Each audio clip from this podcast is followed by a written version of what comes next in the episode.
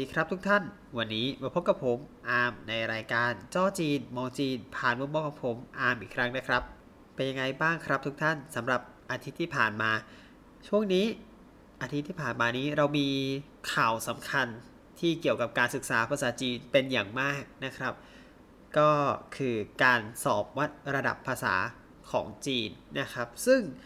การสอบวัดระดับเนี่ยทุกคนน่าจะ ทราบนะครับ คนที่คุ้นเคยกับภาษาจีนดีกว่าต้องเรียกอย่างนี้ ก็น่าจะทราบว่าเขาเรียกว่า HSK นะครับห้ายูชีพิงเขาชื่อ ก็เดิมมี 6 ระดับระดับที่ 1 ถึง 6 ก็ในเลเวลใหม่ที่กำหนดขึ้นมาก็จะเพิ่มเป็น 9 ระดับนะครับ ซึ่งในเบื้องต้นเนี่ย ตอนนี้เนี่ย1ถึง6จะคงลักษณะเดิมนั่นก็คือสอบเป็นระดับไล่ขึ้นไปเรื่อย ๆ แต่ตอนนี้เนี่ย7ถึง9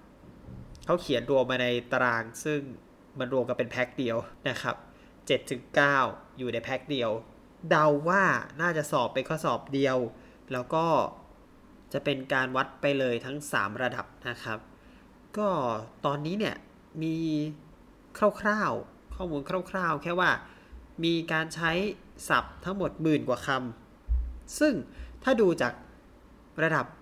ของภาษาจีนเดิม เราใช้อยู่ประมาณแค่ 5,000 6,000คำแล้วอยู่ๆก็กระโดดขึ้นมาเป็นหมื่นกว่า ซึ่งจุดนี้เนี่ย อาจจะทำให้เราเดาได้ล่วงหน้าว่า 7-9 จะต้องเป็นศัพท์ที่ค่อนข้างเฉพาะทางพอสมควรนะครับ อันนี้ยังไม่แน่ใจว่าความเฉพาะทางเนี่ย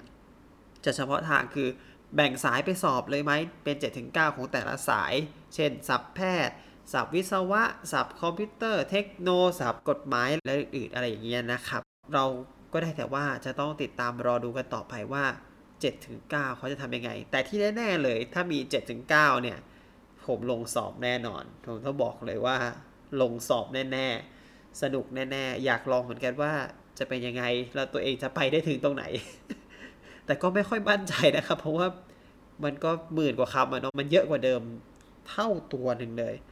ซึ่งนี่นะครับ มันก็เป็นความท้าทายอีกอย่างก็สอบขำๆสำหรับผมแล้ว ก็บอกว่าสอบภาษาผมเนี่ยไม่เคยมีรอบไหนสอบแล้วไม่ขำเพราะว่าถ้าใครเคยติดตาม ผมจาก episode ก่อนๆนู้นนะครับผมมีอยู่ช่วงปลายปีที่แล้วที่พูดเรื่องว่าเราจะเตรียมตัวการสอบภาษายังไงใช่ไหมผมก็มีแค่ดูซีรีส์กับอ่านนิยายอ่านข่าว ฟังข่าว ฟังวิทยุ แค่เนี้ย ไม่ติวอะไรเลย แล้วก็เข้าสอบเลย ประจำเทคนิคนี้แนะนำนะ แนะนำจริงๆ เพราะว่ามีอยู่ครั้งหนึ่งที่ผมสอบ HSK 6 ครั้งแรกเลย HSK 6 ศัพท์แรกที่ออกมา confirm ว่าไม่มีสอนในประเทศ คือถ้าไม่ติดตามหรือไม่ได้อยู่จีนเนี่ย จะไม่รู้เลยว่าศัพท์เนี้ยมันคืออะไร ก็นั่นแหละครับ ทางที่ดีสุดในการอัพท์ก็คือการดูการฟังอะไรที่เป็นปัจจุบันเนาะอะ ก็สิ่งที่ตอนนี้น่าจะต้องเป็นกังวลแน่ ๆ เลยก็คือเรื่องการปรับตัวของครูภาษาจีนทั้งหมดนะครับ ก็รวมถึงผมเองด้วยณเวลานี้ ซึ่งนั่นแหละครับ จากเดิมที่เราสอนตาม HSK 1-6 แล้วเราจะต้องเปลี่ยนมาเป็น 1-9 ก็จะต้องมาคิดกันว่า เอ๊ะ แล้วหนังสือเรียนที่เราใช้หรือว่าแบบเรียนต่างๆ อ้างคู่มืออ้างอิงต่างๆ นั้น จะต้องมีการเปลี่ยนแปลงด้วยหรือไม่ ผมว่าน่าจะต้องมีการอัปเดตอย่างน้อยแน่ ๆ คืออัปเดต แต่ว่าจะเปลี่ยนแปลงแบบในรูปแบบใหญ่หรือไม่ ก็คงจะต้องติดตามกันต่อไปนะครับ ซึ่งอันนี้แหละก็ยังถือว่าเป็นเรื่องที่โชคดีเนาะที่เขาประกาศมาก่อนในช่วงที่เราปิดเทอม ก็ทำให้เตรียมตัวเตรียมใจ แต่ว่าข้อมูลเท่าที่ผมหามาก็ยังหาไม่เจอนะครับว่า เอ๊ะ เราจะไปเตรียมตัวยังไงเพื่อที่จะนำไปสอนต่อว่าโอเค ระดับประมาณนี้เราสอนด้วยศัพท์เลเวลประมาณนี้ เมื่อยังไม่มีก็ต้องยืนพื้นเดิมไปก่อน แต่ก็ต้องทำใจไว้ก่อนไว้เลยว่า เราจะต้องได้ปรับหลักสูตรการสอนเร็วๆนี้แน่นอนนะครับ ก็เป็นกำลังใจให้ ครูผู้สอนทุกท่านนะครับ รวมถึงใครที่ติวพิเศษด้วยก็อาจจะต้องอัปเดตข้อมูลอัปเดตความรู้กันอีกพอสมควร แล้วคำถามต่อไปคือแล้ว7ถึง9ใครจะติวได้ แล้วใครจะติวได้ดี อันนี้ก็เป็นเรื่องใหญ่เหมือนกันนะครับ เพราะมันน่าจะยากมาก อย่างที่ดูข้อมูลแล้วรู้สึกว่าโอเค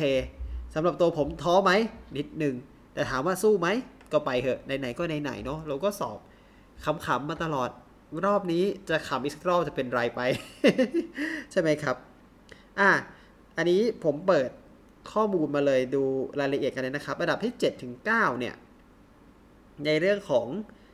การสอบนะครับ ถือว่าเป็นระดับเกาจีแหละเป็นระดับสูง เพราะฉะนั้น 4 5 6 เดิมที่เคยเป็น 5 กับ 6 เป็นระดับสูง ก็จะเพิ่มเป็น 4 5 6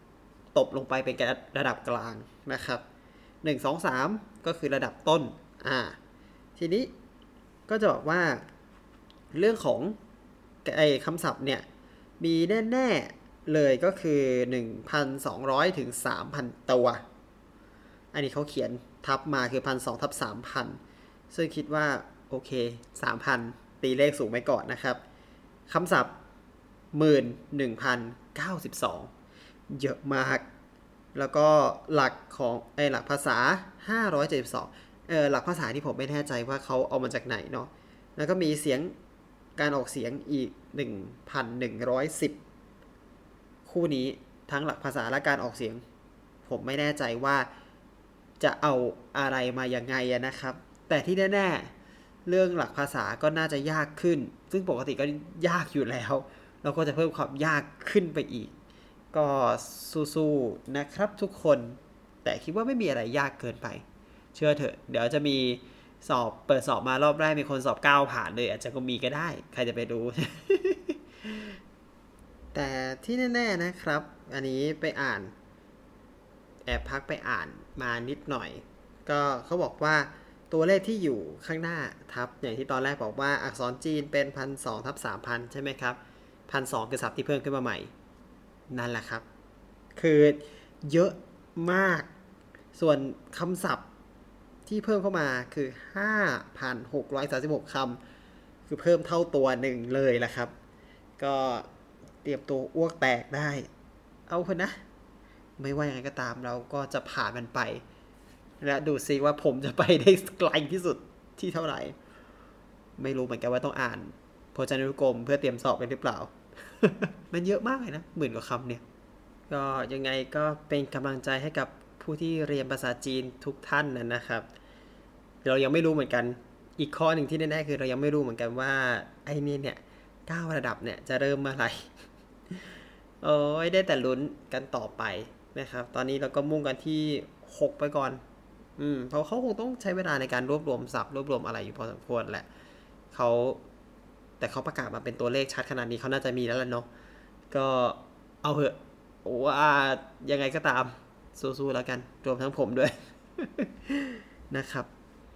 อ่า ในอาทิตย์นี้เราจะ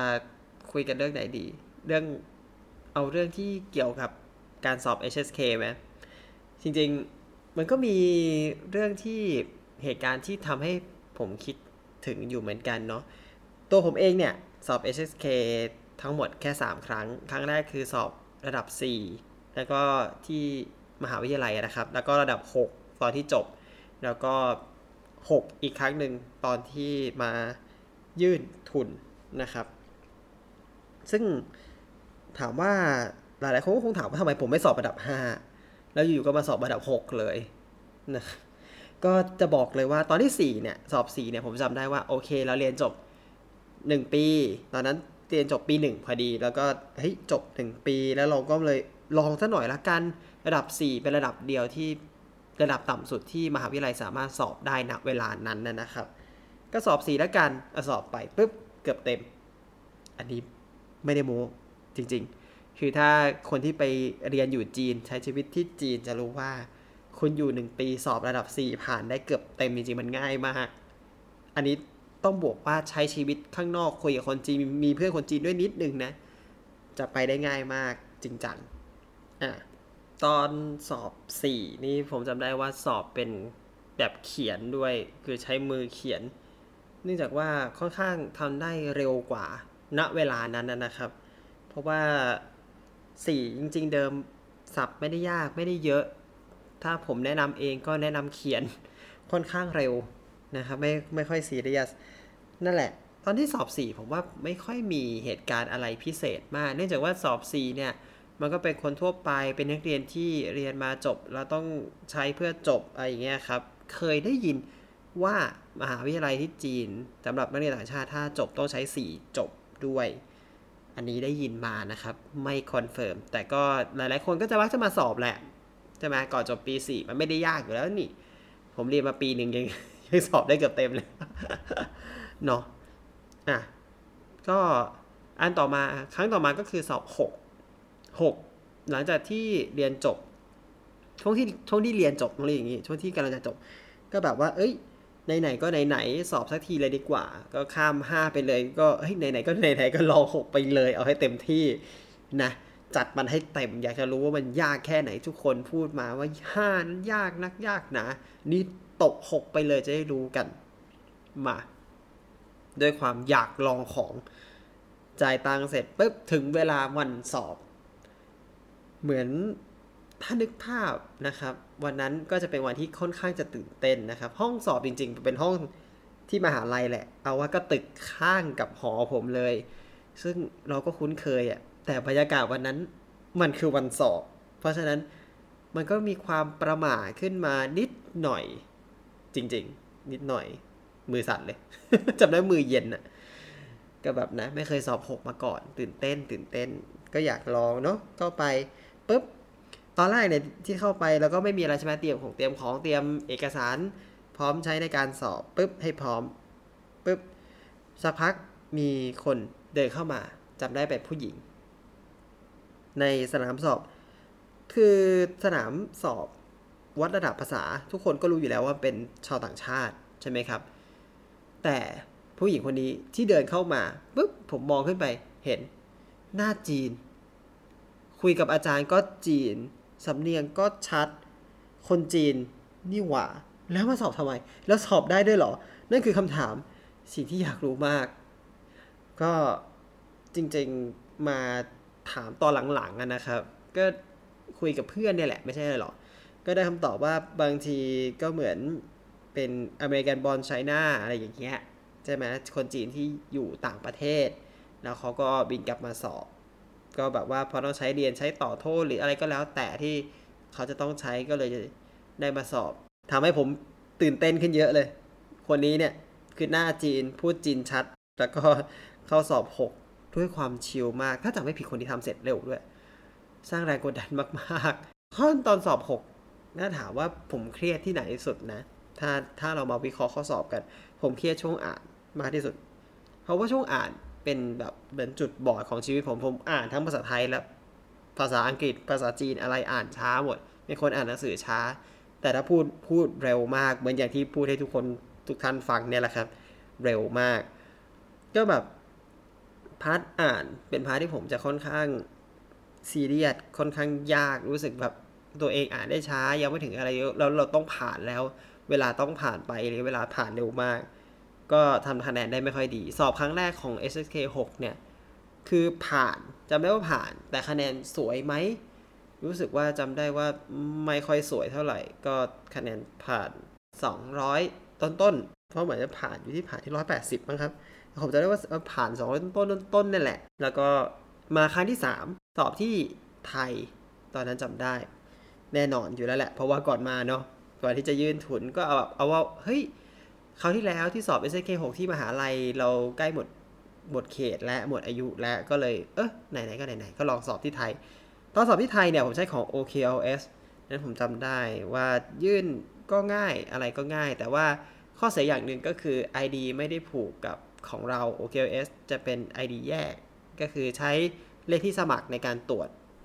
ก็เขาเรียกว่าเช็คผลสอบนะครับ เพราะปกติอยู่ที่จีผมใช้ของตัวเองหมดเลย ก็ของ OKLS เนี่ย สอบเป็นแบบคอมพิวเตอร์จำได้ วันนั้นที่เข้าสอบด้วยความมั่นใจ อ่า เราผ่าน 6 มาแล้ว เรามั่นใจแน่นอน สอบไปสอบที่จุฬา นี่จะคณะทันตะ หรือสักอย่างนี่แหละ น่าจะทันตะแหละครับ มีห้องคอมในนั้นก็ไปสอบ ตอนที่สอบเนี่ยจำได้ปุ๊บเข้าไป เฮ้ย เราคุ้นเคย เคยกับคอมพิวเตอร์มาแล้ว อ่า ใช่ ลืมบอกไปว่าตอนที่สอบที่ 6 ที่มหาลัยก็สอบคอมพิวเตอร์นะครับ อ่า คุ้นเคยแล้ว พร้อมปุ๊บ นั่งเครื่องครับพร้อมที่จะรับการทดสอบแล้วเปิดคอมมาอย่างแรกเหมือนเขาให้พิมพ์อะไรสักอย่างให้ลองก่อน แต่คีย์บอร์ดปุ๊บคือปกติคีย์บอร์ดเนี่ย ของจีนในตัวจีนเนี่ย ก็จะใช้พินอินพิมพ์ได้เลย ก็จะก็จะเป็นคีย์บอร์ดภาษาอังกฤษ แล้วเราก็พิมพ์ได้เลยความปรากฏพอพิมพ์ไปปุ๊บมองเห็นบนจอ คือเวลาพิมพ์พินอินจะขึ้นบนจอก่อนให้เราเลือกศัพท์ใช่ไหมครับ ขึ้นไปปุ๊บอักษรไม่ถูก ความปรากฏเป็นของจูอิน เอาละจูอินนี่คือตัวคล้ายพินอิน เป็นรุ่นก่อนที่จะมาเป็นพินอินนะครับ ก็คือไต้หวันยังใช้อยู่ณจุดณปัจจุบันปอพอมอฟอทุกอย่างเป็นอักษรเป็นสัญลักษณ์หมด ซึ่งผมไม่รู้จัก ซึ่งผมจำไม่ได้ด้วยแล้วไม่รู้ว่าคีย์บอร์ดจูอิน วางไว้ตรงไหน อะไรวางไว้ตรงไหน ก็เป็นปัญหาขอเปลี่ยนเครื่อง แล้วก็ขอเปลี่ยนคีย์บอร์ดนะครับ เปลี่ยนคีย์บอร์ดในระบบแหละไม่ใช่อะไรหรอก สุดท้ายใช้พินอินสอบ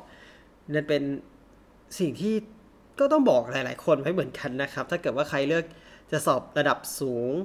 แล้วก็สอบในคอมพิวเตอร์โปรดระวังนะครับ บางคนเจอจูอินเช็คให้เรียบร้อยก่อนไม่ใช่ว่า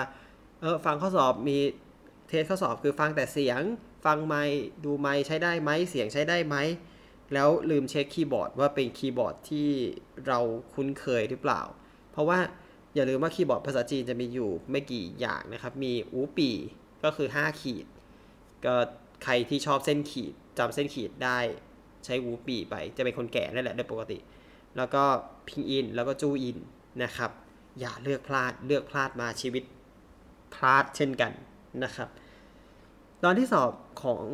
OKLS เนี่ยก็สอบผ่านไปได้ด้วยดีแหละ ก็กดดันไหมก็กดดันเหมือนเดิมนะครับ กับระดับ 6 แล้วก็ผลที่ได้ออกมาจำได้ว่าก็ทึ่งพอสมควร คือคะแนนมากกว่าเดิม 225 มันก็ไม่ได้อ่านหนังสือสอบอีกแล้ว แล้วก็ได้คะแนนดีมาอีกแล้วอะไรอย่างเงี้ยก็อันนี้ต้องบอกเป็นกำลังใจให้ทุกท่านแหละ คือทุกท่านมีแต่ละคนมีวิธีการอ่านหนังสือมีวิธีการติวการสอบไม่เหมือนกัน ของผมเป็นวิธีนี้ หลายๆ คนอาจจะคิดว่าเฮ้ยถ้าตัวเองอ่านหนังสือไม่เข้าอ่านแกรมมาไม่ได้รู้สึกแบบมันกลืนยากมันย่อยยากเกินไป ลองวิธีผมได้ครับ ฟังวิทยุดูซีรีส์อ่านบทความอะไรก็ได้ทำทุกอย่างให้เป็นภาษาจีน แล้วบางทีพวกนี้อาจจะช่วยเราในทางอ้อมนะครับ เราอาจจะไม่ได้เรียนโดยตรงแต่ว่าจะเป็นทางอ้อมในการที่เราจะซึมซับภาษาจีนได้ แล้วก็สอบได้ดีขึ้น โอเค วันนี้ก็โม้นิดโม้หน่อยเอาพอขำๆเนาะจริง ๆ ผมไม่แน่ใจเหมือนกันว่ามันซ้ำกับคราวที่แล้วหรือเปล่า แต่ก็คราวที่แล้วเหมือนวิธีการเตรียมตัวสอบ รอบนี้มันพูดถึงเรื่องการสอบไม่น่าจะซ้ำเนาะนั่นแหละครับ ก็เอาเป็นว่าอาทิตย์นี้เอาไว้แค่นี้ก่อนแล้วกันนะครับ คือแล้วก็ท่านใดมีเรื่องอยากจะคุยอยากจะแลกเปลี่ยนอะไร ทักมาได้ลองเขียนมาได้นะครับ ผมอยากให้ผมพูดเรื่องอะไรบ้าง ก็จริงๆก็อยากจะลองฟังความเห็นของท่านผู้ฟังอยู่เหมือนกัน โอเคสำหรับอาทิตย์นี้เอาไว้เท่านี้ก่อนละกันนะครับ แล้วพบกันใหม่สัปดาห์หน้าครับ สวัสดีครับ